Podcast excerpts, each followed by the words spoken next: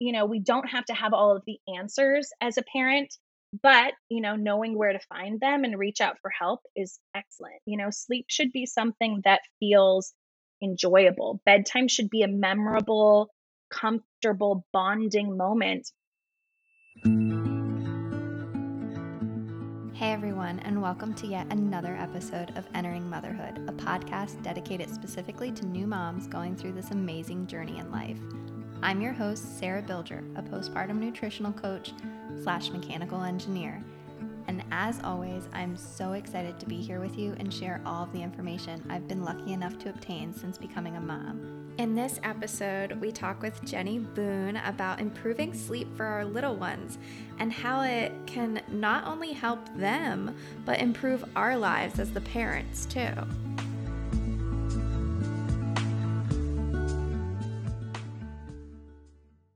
Welcome to Entering Motherhood. And I am so excited and happy to have you here and jump into all the knowledge that you can give us about, you know, getting our, our kids to sleep and, and what you have learned and what helps. So, how about you go ahead and start by introducing yourself and tell us what you do and how you kind of got there?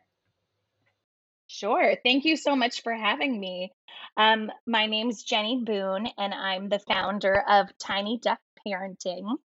And I started off in college as a child and adolescent development major and loved everything that I was learning. And it just felt like a lot of it really came naturally to me.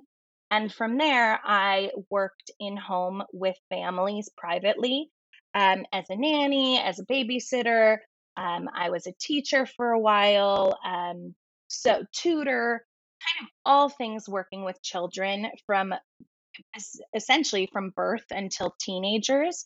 So I had a really wide range of experience with a lot of different children, a lot of different families from, you know, California to New York, um, and, you know, sometimes in between. And I was working with a family um, as their nanny and realized, you know, I was helping their child with sleep at the time. And I wanted to try to help more families at once because um, I wanted to make the impact bigger um, and help more people because parenting is the absolute hardest job on the planet. You work so hard to give your child the very best of everything that you can and you want to do everything right and everything you know that you can to help them to nurture them and then on top of that so many parents are also working parents and have office work to do whether it's in the office or at home. So i really wanted to have the answers for for families to go to for sleep because sleep is actually just as important as nutrition and water um, especially for our children. During sleep is when our babies and our toddlers and children are making neurological connections their memory is developing they're processing all of the beautiful information they learned throughout the day. So they really need sleep to solidify all of that information and process it.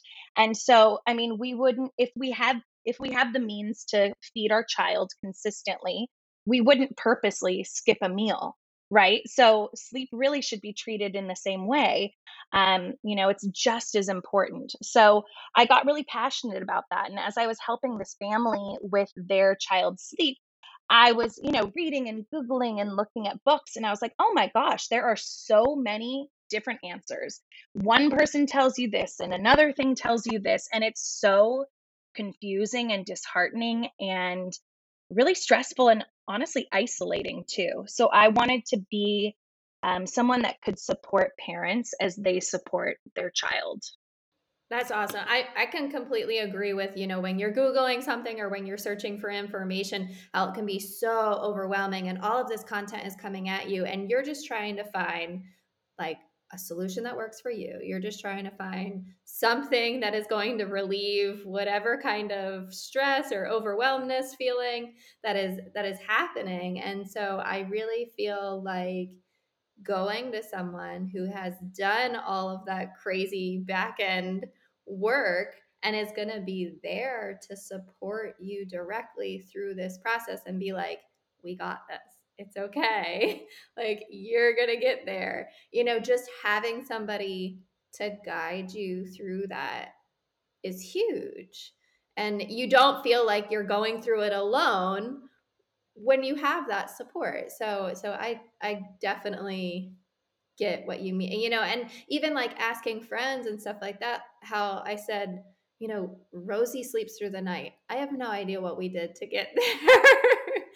um, but I don't know even where I would begin to try to uh, tell somebody like what they can do to help their child sleep because I'd just be like, yeah, we just we did this, but who knows if that's going to work for them. And so like I feel like even talking to friends about that kind of thing can be frustrating and overwhelming and you're going to get different perspectives every which way. So I guess like where do you start with a family?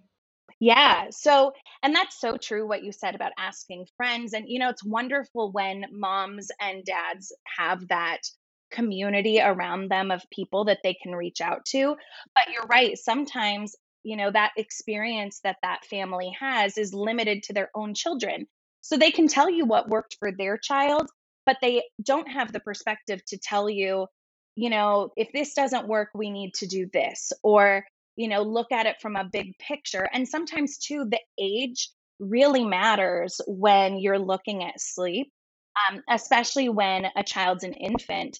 The different months really make a humongous difference because there's so much that happens developmentally each month. So even asking a parent or a mom group on, you know, on Facebook or friends or, you know, grandparents, the you might not always get all of the information because they just don't necessarily have it um, because they don't specialize it specialize in it and um, so when i'm working with a family i one of the first things i tell them is you know every family is so different and every child is so different you know so my husband falls asleep so easily i toss and turn it takes me the perfect environment you know, everything has to be just right for me to go to sleep. Our children are the same way. They're so different. And then on top of that, there's different schedules. Some kids are at daycare, some are in home. There are siblings, um, new babies in the family, all sorts of things, different environments that they're in. So it's, you really have to look at everything in the picture of sleep to get all of the answers of what to do which is actually I so I started off working with families on potty training, behavioral issues, new sibling prep, um, you know, all things like that. And I do still coach that. However, I kept finding that everything was starting with sleep. So, you know, sleep was at the core of most of these other struggles. So, when I'm working with family, I will look at the whole picture. I want to hear the background. I want to hear, you know, is your child considered to be neurotypical with, um, you know, with your pediatrician? Is your child at, um, you know, a percentage like of body weight that your pediatrician's comfortable with? Um, you know, is your child a, a, you know, selective eater or are they eating a solid dinner before bed? Um, you know, what how much sleep are they getting during the daytime? What are they doing during the daytime? Are they overstimulated, understimulated? Um, so we look at that and we work on building their schedule. So I personally specialize mostly in ages one and up. Um, there are wonderful, wonderful consultants out there that specialize in infant sleep. Um, I'm educated in that, but I specialize in older. Um, however, you know, it all starts with the same kind of base and questions. So, any sleep consultant that a family chooses to work with should be asking about, you know, the day to day schedule, what the child's eating, um, you know, what does their room look like? So, that's something that, you know, when I first start with a client, I have them send me a video of the room during the day. then close all the shades, shut the door, turn the lights out, and send me another little video, and we'll sit and analyze that video.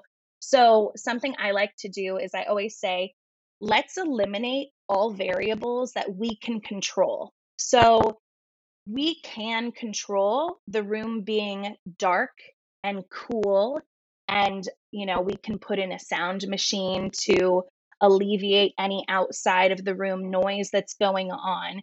That is something we control. For some kids that doesn't make that much of an impact but for a lot of kids it does. So get that all squared away. So you don't have to worry is you know is the light coming in in the morning impacting the early wake ups or are they having trouble falling asleep because it's still you know it's summer and the sun's still up um, even though it's still bedtime? So you know making those room conditions comfortable um, and then um, you know changing the schedule because a lot of the times we actually are missing the sleep window for our child which um you know i talk to so many families that are you know my child's just wide awake. It's 8 39 p.m and they are wide awake. They're running around. There's no chance they're tired. My guess is usually well we probably missed the sleep window. Um, they probably were tired earlier but then what happens is they get a boost of cortisol in their brain and now they're not tired anymore you know, just like we as adults, you know, I could be watching a TV show or, oh, I just need to send a few more emails. I'm really tired, but I'm just, I'm going to push through. And then all of a sudden, I can't go to sleep anymore because I'm wide awake. So it's the same thing for our children. If we're missing that wake window, it's a lot harder to get them, or if we're missing their tired, you know, the window of them being tired, it's a lot harder to get them to sleep. So that's kind of where we start. Yeah, I I definitely, you know, like that second wind kind of feeling of um, you know, if if we miss that yeah. window, we definitely realize like a shift in Rosie's uh kind of mood and she gets a lot cranky and then it's a lot of like no, like I don't want to go to bed, like that kind of stuff. And it's yeah, it's definitely. Harder. Like she she gets that fight in her. She wants to run up and down the hallway and we're we're kind of like, oh no, like we missed that window. So I can definitely, um, yeah, relate to that kind of feeling, and and that makes sense. You know, like just shifting your schedule. Maybe that's what the issue is, or you're trying to keep them up later, thinking like, oh, if I keep them up late, then they'll be exhausted, and then they'll really go to bed. But you know, we have always tried to kind of do the lay in bed still kind of awake but like ready for bed?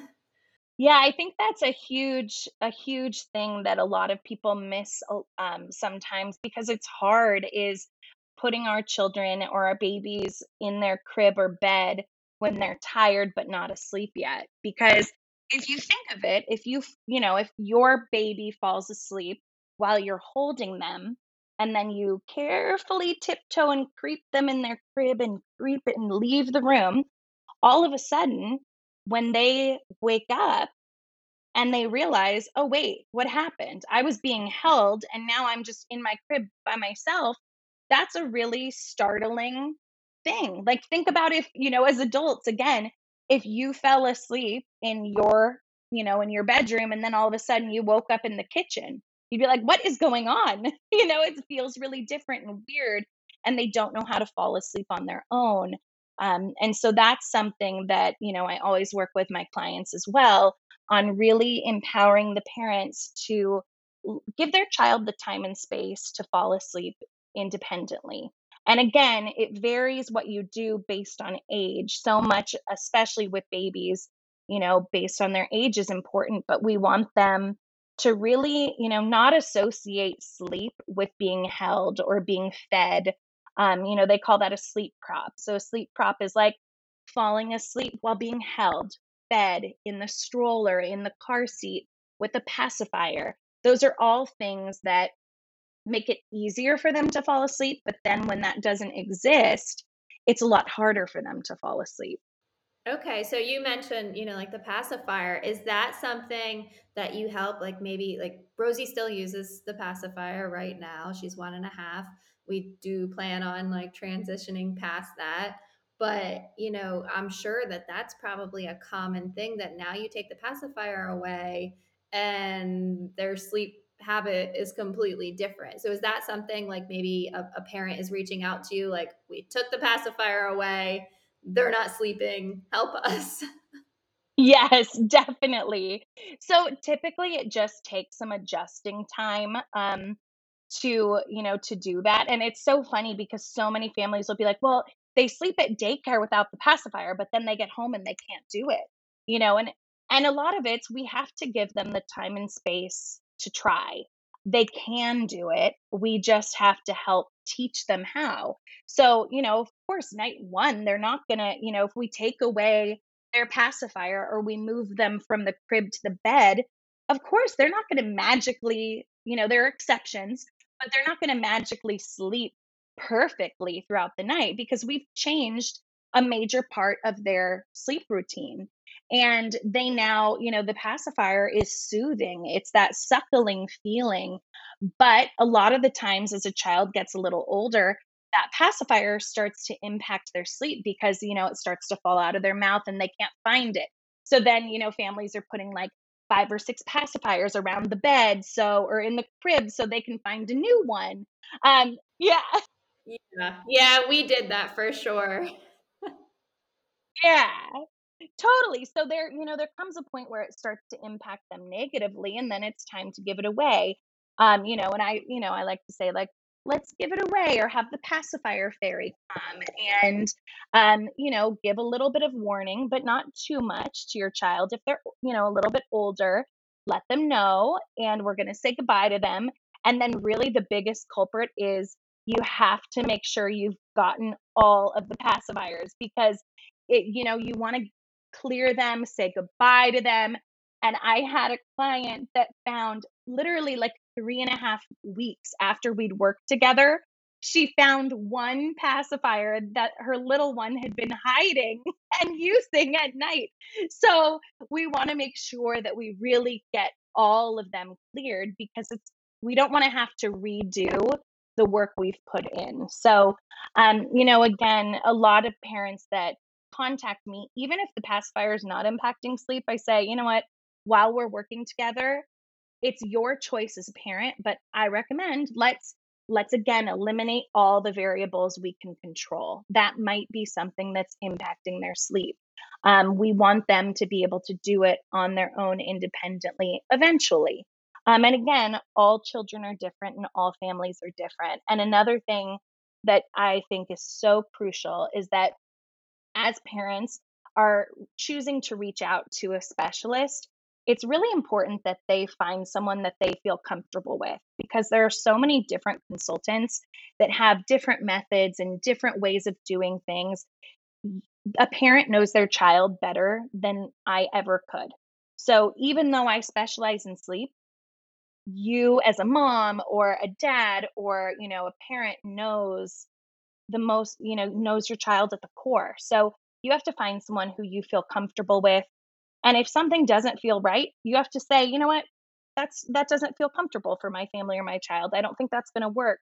And you want your consultant to be able to say, okay, then let's do it this way then. Um, I think that's so important because it's a working relationship. And, you know, as a parent, you're constantly the advocate for your child as they go into school or go to the doctor or, you know, with a sleep consultant or whomever. It's really important that the parents have that voice and it's a working relationship um, so I always tell people to really look for that. Yeah, that's awesome. I think that's so good to you know be able to give that parent the voice or or be open to if they're like oh that's not going to work for us it's like okay well let's see what can work for you and be accommodating for those kinds of things because i'm sure like that would make me feel so much better like wow like she understands me and she wants to you know work around things that make sense to me or things that i want for my child and you know i think i think that's a big part of um, you know, parenting and feeling like you do have uh, that that advocacy for your children and, and what you want for them. So that's that's awesome that like you're able to provide that for families. Definitely. And then so you said making the room dark cool and the sound. Can you kind of go into that a little bit? Yeah, definitely. So we want to kind of make the room like a cave. So we want it to be a little cool and you know, they're not going to freeze. They have, you know, they have either, you know, their sleep sack on, their pajamas, um, you know, when they get to a certain age, they can have a blanket, but we want to make sure that the room isn't too hot because we're biologically programmed to feel more tired when the room is cool and when it's dark. And like when I say dark, I'm talking dark. We want it in the middle of the day when the shades are closed and the door is shut and the lights are off. We want it to be quite dark. So much so that, uh, for example, if a child is now in their bed or you're transitioning from crib to bed, we want it to be a little challenging to get out of bed because we want them to look around and say, huh, it's kind of dark. I can't really get out of this bed. I can't really see to do so. Not in a dangerous way because we've looked at the room and we've said, okay, we shouldn't put this sharp dresser right next to their head. You know, let's give it a little bit of space. So if they do sit up and try to get out of bed, they can safely. But we want it to be dark because that helps them to fall asleep. Um, you know, and there's a lot of little electronics that emit light. I know nests are super popular right now, or um, you know, Amazon has different devices and all of these different devices, which can be great. But I re- really recommend starting at, you know, a completely dark room. Some toddlers really fixate on light or a night light or a little light being on. And again, most of the time, um, give giving the toddler a couple days, they adjust to it, and the darkness really helps their sleep because they're falling asleep in the dark and then in, when they wake up and it's still dark in their room they understand it's still time for bed and it's still time for sleep and it's easier to fall back asleep.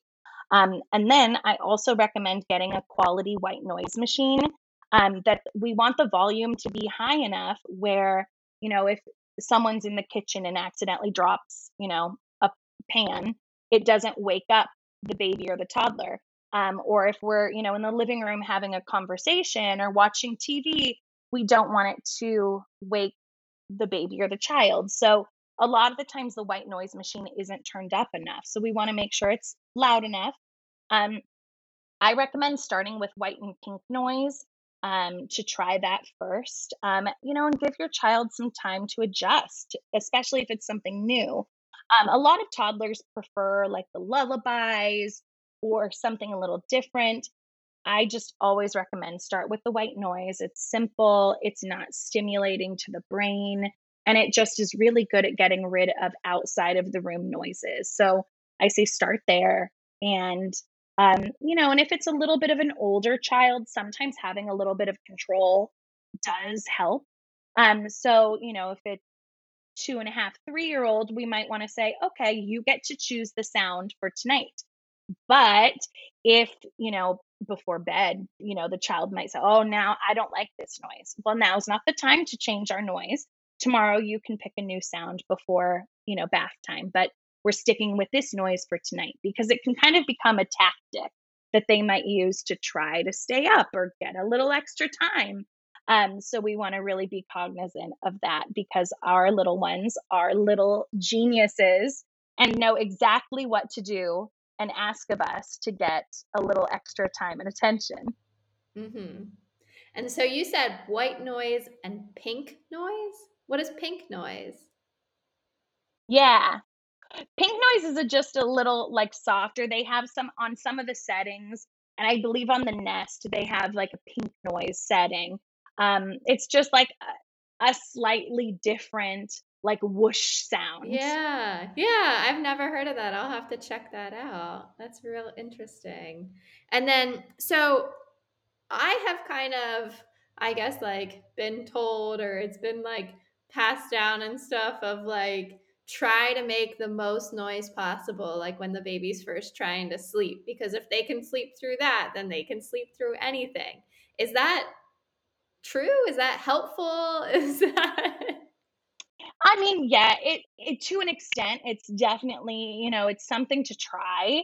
But again, each child is so different that sometimes you just can't change the child. Like it's sometimes just in their the bricks of your child. So, you know, some people are more sensitive to sound and noise than others. You can certainly try to do that, but um, you know, ultimately we want them to get like quality deep sleep and that's the most important. Um so you know to new moms i would definitely say you know don't don't put too much effort into like making noise. You know if your child's taking a nap and you know they're falling asleep excellent. Take a nap yourself or you know get a cup of coffee for yourself. Don't feel like you have to run around with a vacuum and bang things around. You know they'll they will sleep sleep i mean sleep is biologically required for us to survive. So our child has to eat drink and sleep to survive. So your child will get sleep. So you know if you need to take a break and put your feet up for all means take a break and put your feet up. Yeah. And then i guess you know like do you work with specific scheduling? Like if they want to you know bedtimes at seven o'clock like it like is that something that you can help them shift to be at that time or work with work with specific scheduling or, or what does that look like? Yeah definitely. You know there are some families that you know the parents just cannot do early mornings so we might try a little bit of a tiny bit of a later bedtime. However sometimes if you go too late with your bedtime it's counterintuitive and it actually your child ends up waking up earlier. So I always recommend if you're looking at adjusting bedtime to try to adjust in 15 minute increments over a few days and let your child adjust to that 15 minutes and then move 15 more minutes again. Anything greater than that is too big of a change for their body. Um, so even things like daylight savings, you know, a week before, just slowly start to adjust 15 minutes earlier or later depending on the which one it is and let your child adjust so it's not this like huge shock when you know it's daylight savings. So same with bedtime.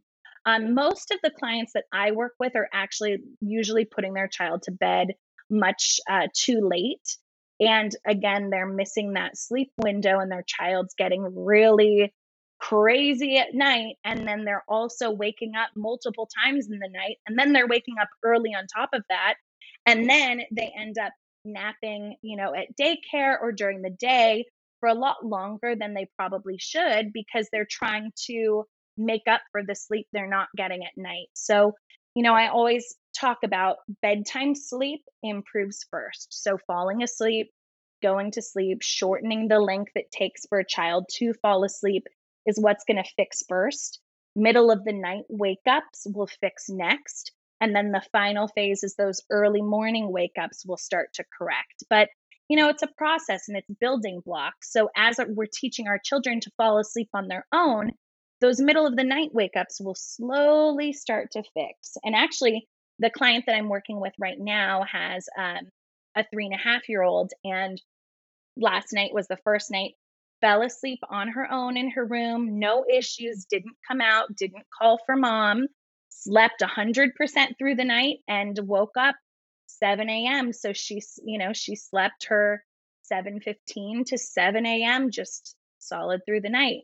So it can happen. And this child was falling asleep, you know, watching TV or in mom's bed or needed mom in her room with her.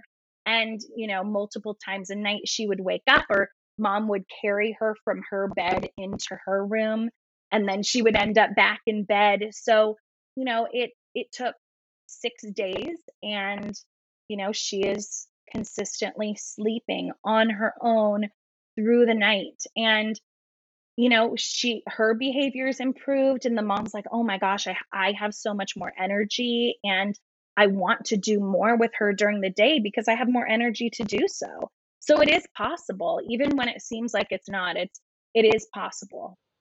Yeah and then how much of an impact i guess would like a bedtime routine have? Do you do you go into bedtime routine? Like how much does that affect what's actually happening at night? Yeah I that's I'm so glad you asked that. A bedtime routine is really important because if you think about it, our little ones really have no control over their life, right? So they might know, okay, I go to daycare and then some days I stay home or you know, they have they understand that, but they don't get to really choose what they do with their day or, you know, how. So it's really important that we create some predictability so they understand and feel more in control of their life. Um, you know, we they have grown-ups telling them, here's what we're doing all times of the day. So it's really nice for them to know, okay, we eat dinner, we play, you know, quietly play, read books, take a bath, and then we'll read two books before bed and then it's time to go to bed um you know we always read in this chair and then you know we go it, and of course sometimes we're going to be flexible with that sometimes it's not possible to get our child to bed at 7 every night you know grandparents are in town or there's an event that we're going to or you know we're having a babysitter come over so of course there's going to be some flexibility in that but we want it to feel like muscle memory for them. So we want them to know after dinner, it's this, this, and bedtime. So their bodies can slowly adjust. And as we're going through those steps, they're actually getting tired because their body knows that bedtime is coming.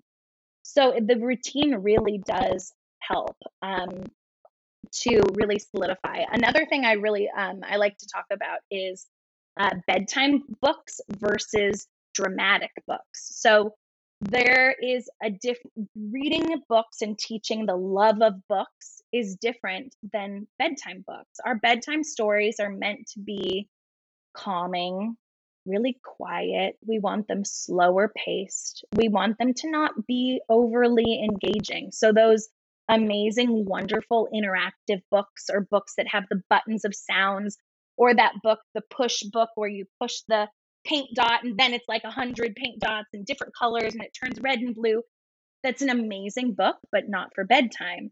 So i always recommend have a pile of bedtime books or a shelf that's bedtime and those we're going to read in a calm slow quiet voice. Like the you know those apps that adults sometimes listen to to fall asleep and the voice is like so monotone and quiet. We want to do that for our children at bedtime versus dramatic books where we're asking questions and we're doing voices and we're being silly and we're predicting what might happen in the book. Or pointing out oh there's let's count how many birds are on this page.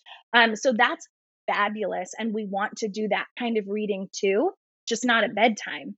Same with as our children are getting older and practicing reading themselves the time for them to practice reading is not right before bed they're physically tired, their brains are tired and need to start shutting down, not powering up. That's too stimulating before bed. And it can actually be quite frustrating because I know when I'm tired, my brain is not operating at 100%. So, those kind of books are best suited for before bed. So, in the schedule that I work out with the family, I always say before dinner time is time for screens if your family does screens and dramatic book reading. Anytime after dinner time, we want it to be calmer, quiet. Like if you have extra time to fill, do some coloring or do something relaxing like working on a puzzle. It's not the time to like play fire truck and dress up and, you know, go crazy. So, you know, really looking at the timing of that in the routine will set your child up for success. Yeah, that makes sense. Do you have any specific books, I guess like off the top of your head that you that you typically recommend for like a bedtime story? Yeah. So, I I love the good old classic Goodnight Moon. I mean, I can remember falling asleep to that. And you know, even if you look at that book, you can see the pages, like the artwork of the pages slowly getting darker and dimmer so that's an excellent bedtime book. It's also it's repetitive and you know it rhymes but not in a like upbeat sing song kind of way. It's like a mellow, slow, calm rhyming. Um, you know, same with Time for Bed by um, Mem Fox. I love that book with the different animals and, you know, showing them all going to sleep. And again, it's talking about sleep. But again, like that would be a great book to practice animal sounds, just not before bed. That would be a great activity before dinner to practice the different animals and pointing them out and learning their names or doing the sounds. But you can also use that book for bedtime. Just take out, you know, the interactive part of it and really just read slow and, um, you know, and calmly. Um, I also love this book. It's called Sweet Dreams um, Shrinking Down, and it's by Mariam Gates. It's talking about um, like shrinking and letting your body. It kind of talks through the different body parts and relaxing them. It's almost like a beginning meditation book for our little ones, which is really cool. Um, so I really like that one. Um, and gosh, one more. Tomorrow I'll Be Brave by Jessica Hische is a really fun book too. So a lot of those bedtime books do take place at night. Um, you know, the pages are darker, the illustrations are a little calmer. Um, so those are some good like tips and tricks to find some bedtime books. And again, our children like repetition. So we don't need to have 40 bedtime books. They actually learn by that repetition. So having a stack of, you know, 10 or 5 bedtime books that they can choose from is totally fine. And I always say aim for two short or one long book, no more than that. If they're begging, like, oh, one more book, one more book, you can pick out one more book and we'll read it tomorrow morning. We'll put it right here on your dresser.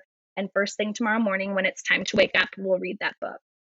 But it's really important to not give that extra time at bedtime because, again, the goal of bedtime is to go, go to sleep.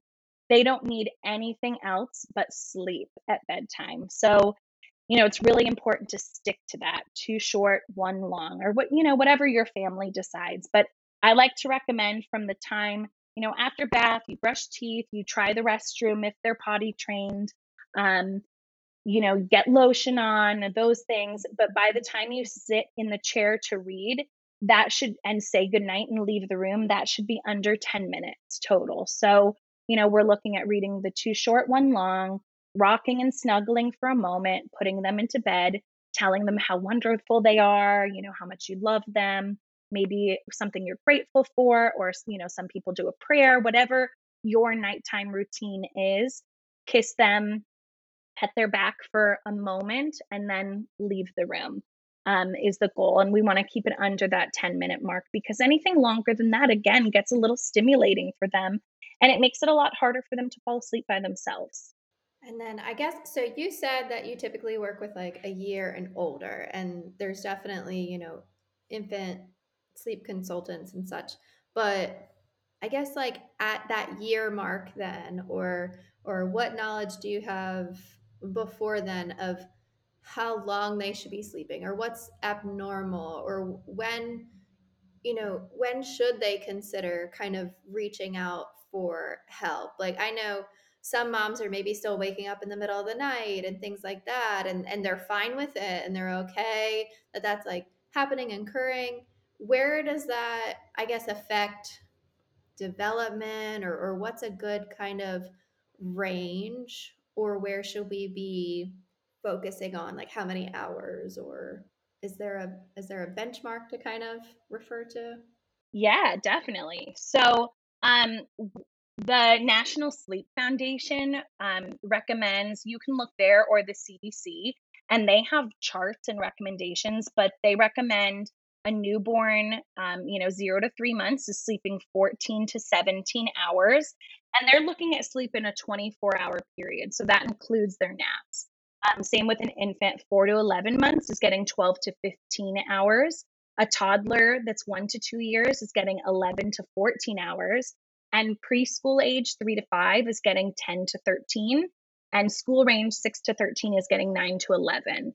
Um, and again, it will, you know, it'll vary because sometimes, you know, as our child's body is growing or preparing to have a growth spurt, they need more food and sleep. Or if they're sick, they're going to need more sleep. So, Um, things like that, definitely, you know, or if they've had a really stimulating or emotional day, or, you know, they've just been on vacation and now they're getting home, those are all things that can impact their sleep.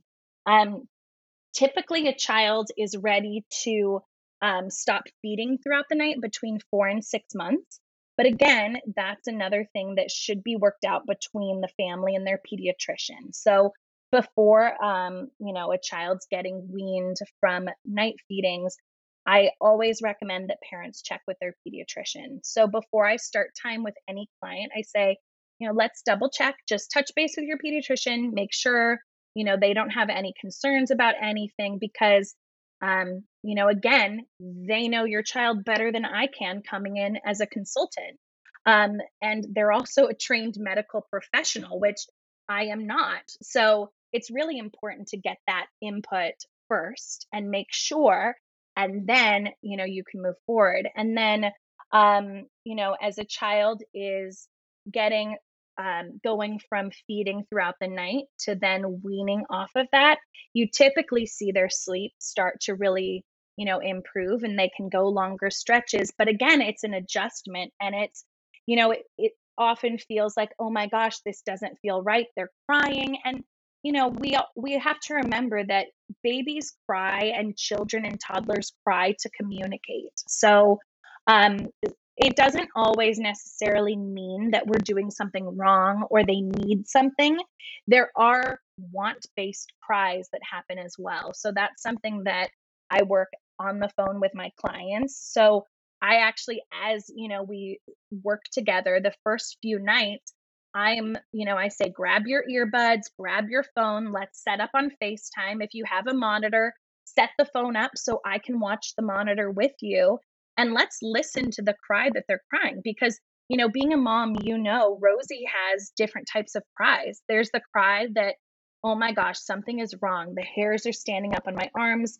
Some she is hurt. I'm like sprinting to her. There's the cry that's like i'm bored or i'm hungry or i'm tired or i'm mad you know they get the the that behavioral like i don't want to be doing this cry and a lot of the times we get their cries confused. And again, that's why I always recommend, you know, if bedtime feels like something you dread or your partner dreads or your child dreads, reach out to a specialist. You don't have to do it alone. You know, if we have an issue with our plumbing, we call a plumber. If we don't know about something with, you know, our child being sick, we call the doctor. So call a specialist. There's no there's you know we don't have to have all of the answers as a parent but you know knowing where to find them and reach out for help is excellent you know sleep should be something that feels enjoyable bedtime should be a memorable comfortable bonding moment for a family and if you know as a parent you find yourself saying oh my god it's almost bedtime like i you know i can't deal or i need a moment because bedtime's so stressful or they get so upset or it takes so long. Um, you know it really it doesn't have to be hard and it doesn't need to take more than 10 minutes. And i have so many incredible parents that are sitting with their children for hours trying to get them to fall asleep. And you know it's just so hard as a parent because again you want to do the best thing for your child and you know that they need sleep however you also need to you know, give yourself some care. And, you know, if you have a partner, you know, have that time for, you know, as grown-ups, or if you have an older child, have time for the older child. So, um, you know, reach out for help um, if you dread bedtime. It doesn't have to be hard. So, with that, where can we start looking for help? Like, what would be a good resource of finding a sleep consultant in our area? or you know can you give us all your information how we can contact you things like that yeah so you know you can find um, a, a local person you can start i recommend starting with the association of professional sleep consultants so i am recognized by um, that association as are a lot of great sleep coaches um, also, word of mouth. Ask your friends if they've worked with anyone that they like. Um, and again, it's really important to find the right fit for your family. Um, you know, so call, you know, do a little research on different people and have a call with a couple of them and see who feels right um, to work with and who, you know, who you want to talk to and what what you feel like you need for support. So, um, you know, if people want more information about me, I have um, an Instagram and a Facebook, and it's at Tiny Duck Parenting. And my website's, you know, www.tinyduckparenting.com. And I offer a 10 days of unlimited 24 hour coaching. So I, um, you know, a lot of consultants, which, you know, is fine. Again, you have to know what, what will I benefit from as a parent? Some consultants say, okay, let's touch base in the morning or via email. Um, here's, you know, here's what you're going to do tonight. And then let's check in tomorrow and let me know how it goes. I like to, you know, do a little more hands on because especially the first few nights can be really emotional. I mean, I've sat on the phone while, you know, parents cry because they're, you know, it's such it's such a release and it's hard to, you know, to see your child learning something new and this really is one of the first things they learn. So, um, you know, I will be available to my clients 24 hours a day. So if, you know, we will coach through bedtime as it happens. We we talk ahead of time. Here's our plan here's your materials, here's the routine, this is what we're going to do. Text me when you're starting to read books. And then the second you leave the room, give me a call and we will, in real time, I will be coaching you so you can stay calm in your body as a parent and not get stressed or overwhelmed. And if you are stressed or overwhelmed, share it with me and let me be there to support you so then you can be there to support your child as they're learning this new skill um, so that also counts for i have clients that sometimes call me at 2 or 3 a.m because their child's waking up and what we had discussed isn't working and i would much rather talk to a client at 3 a.m for 10 or 15 minutes quickly you know go through our game plan or make an adjustment then say, you know, let's touch base tomorrow morning. And, you know, you went through, you know, this horrible night and didn't know what to do because we want to make it as easy on the child as possible. And that means we want to do it efficiently and effectively and you know with them in mind. And so if that means i want to talk to a client needs to talk to me at 3 a.m awesome. Let's talk. Let's solve it so we get your child back in bed and we don't have to take a back step for the next day and then now the next day is harder. So i find that that really works and typically i mean i've worked with people that are you know using melatonin ipads tv anything like presents prizes anything to get their child to sleep. And truly most of my clients by night 4 their child's falling asleep independently. The night wakings are starting to go away and you know they're sleeping to a reasonable time in the morning. So you know those early wake ups are starting to dissipate as well. So it is possible and bedtime doesn't have to feel awful it can be really enjoyable um, you know and the nice part is that um, you know if you people that have multiple children can do it all at once it's possible you know to to make those changes for all the whole family. And it's so funny. My favorite thing to ask my clients is, So, what are you going to do tonight? Like, you have the whole night.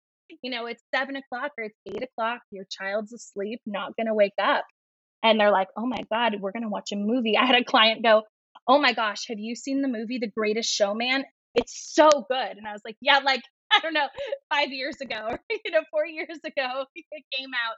So I saw it then you know so but it's so fun um to be able to see parents have that success and then to have them be able to watch their child succeed in that way is really exciting yeah, I, I definitely feel like that's something that a lot of people don't realize. You know, you get that question early in motherhood of, oh, is the baby sleeping through the night? Like, how's that going? And like, that's great and everything, but it's more so, how are you sleeping through the night what are you doing and when your child is getting those benefits and and having that routine and having that schedule you get your nights back. I hear so many people, you know, oh, wake up a half an hour before your kids so that you can have time to yourself. And people are like, oh my gosh, like, how could I possibly wake up a half an hour before them? They're not even th- sleeping through the night.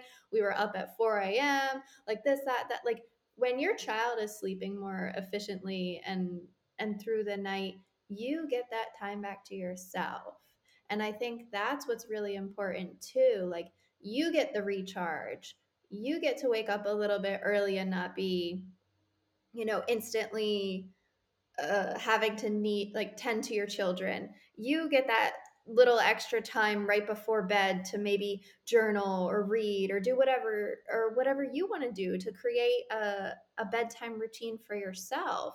So i think you know we don't really sometimes comprehend the full benefit of our children sleeping and we don't see it as something that's going to help us as well.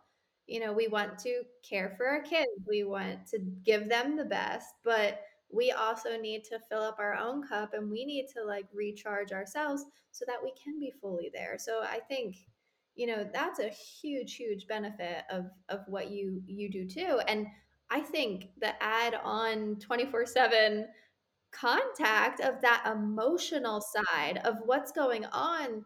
Like, you know, there were nights, yeah, that Rosie wouldn't sleep or something was going on, or she'd be crying when she was teething and stuff like that. And I was like, oh my gosh, like, what am I doing wrong? What's going on? And if I could have had somebody to call at that 2 a.m., 4 a.m. time to just vent, that's huge. Like, Yeah. that's amazing and you know you always feel like I don't want to call a friend or, you know, somebody else because I'm going to burden them or it's too late or it's this or, you know, even like your partner might have work the next day, you have work the next day. You know, dealing with all of those factors and being able to have somebody who is going to guide you through that, emotionally calm you down, let you know this is normal, this is okay, let's adjust, and have an action plan in place right then and there. And you're not worrying all night or oh what am i going to do who am i supposed to contact i think i think that's such a huge extra added bonus that you offer so that's amazing Yeah, and it really is because you know our our bodies are actually biologically programmed to respond to our children crying. That's why when we were cavemen, we didn't just say like, "Oh, this is hard," and like leave our child. You know, we're we are wanting to respond to their crying to get them to calm down because you know our bodies, although we don't live as cavemen anymore, we're that cry makes us somewhere biologically think there is a threat. A predator is going to hear this baby. I have to get it to calm down. Now we live in homes and apartments, and you know, we don't have to worry about predators in that way. But you know, our bodies are still wired. So having that third party on the phone to say, take a deep breath, release your jaw, roll your shoulder, roll your shoulders, have a sip of water. It's okay. You know, that's not a that's not an I need you cry. That's an I'm angry cry. I don't like this. This is different. You know, so having that person on your team and helping, I mean, why not make your life a little bit easier because it doesn't have to be hard in this category. Parenting is too hard to not use the resources out there if you can.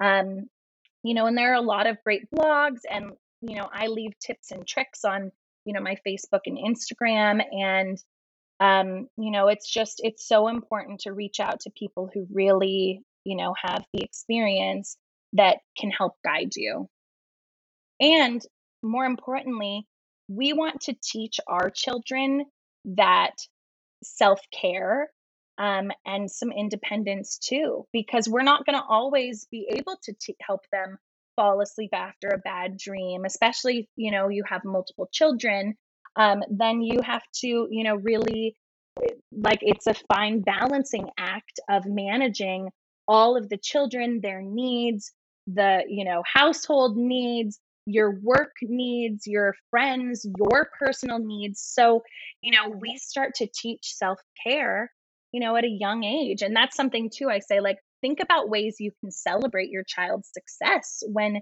you know they sleep through the night for the first time have a parade teach them to have a bubble bath, get manicures, or, you know, go get some, like, have breakfast for dinner, get ice cream, or, you know, go on a walk around the block and pick flowers for yourself. You know, find ways to teach them some of that self care and celebration for themselves. Um, it's really, really exciting when we see our children succeed and do something and accomplish something. And um, I had a client's little one say, I'm so proud of myself at breakfast. And, you know, we both just burst into tears. We're like, this is so beautiful. And she understands that she just had a really challenging situation and she was able to do it. And she was able to find that in herself and empower herself to fall asleep. So, you know, that's a really big accomplishment for our little ones. And we want to be there to help facilitate their success, um, you know, and hold their hand and help them through it, but not do it for them all the time. So, um, you know, it's really an important skill. And you know the children that can fall asleep independently can work on doing other things independently. So um, you know it's it's really great and it really does expand well beyond just bedtime and sleep. Yeah that's amazing. Well you know thank you so much for really explaining all of this and diving into like where we can kind of start and what things look like and little helpful tips and where we can reach you and everything. So you know just I appreciate this time so much and, and what you're able to share with us. So thank you. Thank you so much. Thank you for having me. And it was so great to talk to you. Well, this wraps up yet another episode of Entering Motherhood. I hope that you have found this episode helpful. And if you liked it, please share it with others who might also benefit from this information. If there's anything that you'd like to know more about, or maybe you know someone who'd like to be on the show, please visit my website, enteringmotherhood.com. I'm so thrilled to be going on this journey with you and getting the amazing opportunity to help moms during this postpartum experience. You can also now find us on Instagram and Facebook at Entering Motherhood.